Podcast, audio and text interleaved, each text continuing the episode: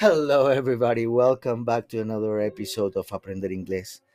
This is your teacher Miller Stewart, and we can hear in the background the magnificent Prokofiev. He was a Russian composer from the early 19th century. Today's episode goes dedicated to my dear fellow Marlon Mendez. He's a Colombian musician and a composer as well. Dear Marlon and beloved audience, yeah, people around the world in those 125 countries where this podcast has already been heard, and you are one of them today, no matter where you are. Yeah, on an island, your feet washed by the sea, up in the mountains, surrounded by clouds or the wind, in front of the beach, smoothly cuddled by the white sand, or stuck in the city at a traffic light. We're gonna aprender inglés. Hey, high five. Send me your comments, write me a message. I'll answer it, I promise it. Now, do not forget, you can use this audio as a listening exercise or as a dictation.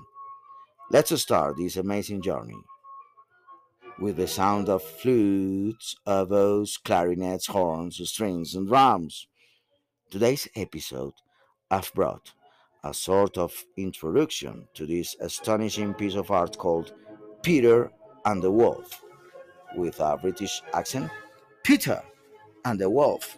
But putting aside the accents, undoubtedly, it is now difficult to find reasons for the phenomenal success which Peter and the Wolf has achieved since its first performance in Moscow back in 1936.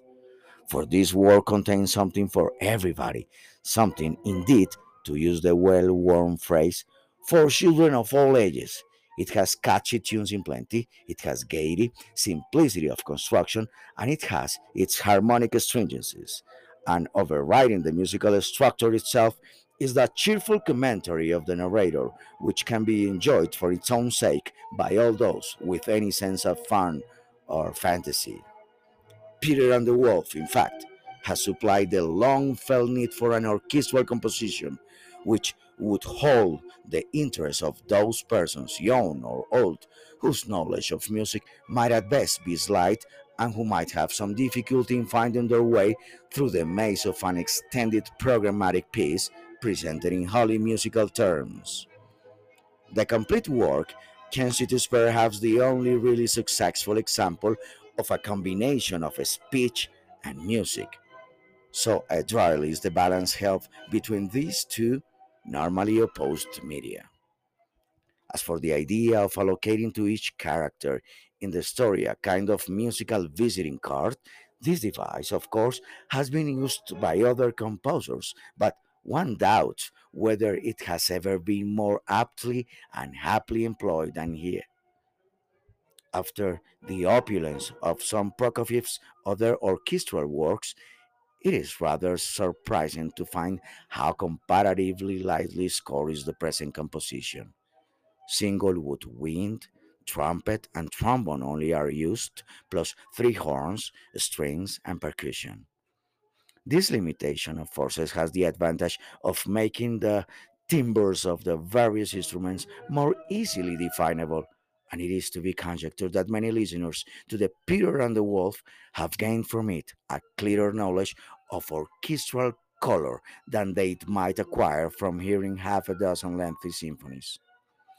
The story itself is quite straightforward, just the sort of thing to delight young people, for any child of a spirit can safely be trusted to identify himself with the role of the fearless and resourceful Peter, and those in imagination to participate in the adventure which befalls our youthful hero.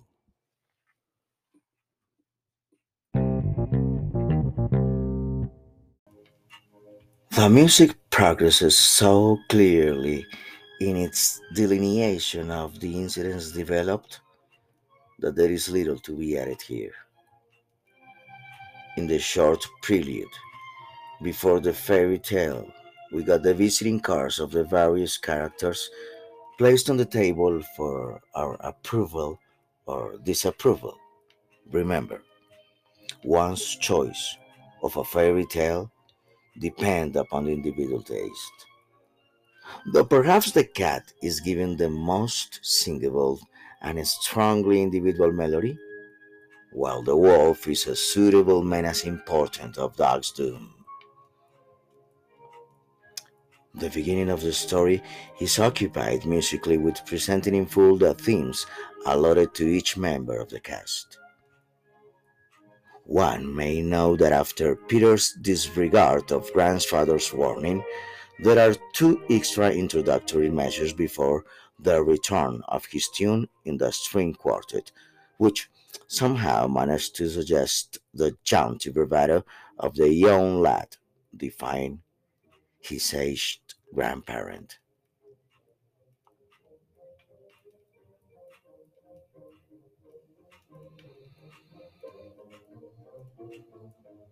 Shortly after the wolf's appearance on the scene, the cat's melody is cleverly extended to describe Bear's ascent to a safe place in the tree.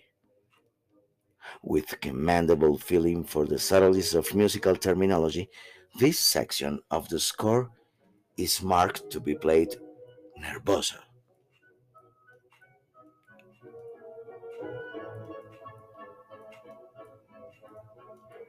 Later, Peter's efforts with the rope are indicated by fragments of his theme hesitantly played in the minor key, while the wolf's snappings are given orchestral bite by the addition to the scoring of the incisive tone of the side drum.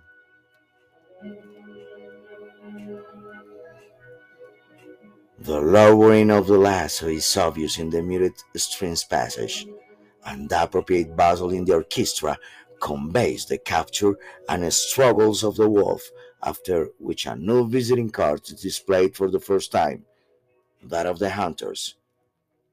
This is a grotesque, angular tune given out in unison, the four woodwind instruments accompanied by a string pizzicati and quickly repeated by the solo trumpet. At length comes the wolf's final, if well deserved defeat, and the ignominy of being led away in procession to the zoo. Notice how the three horns previously reserved for the villain now sonorously proclaim the theme of Peter, who has, one might say, triumphed musically as well as physically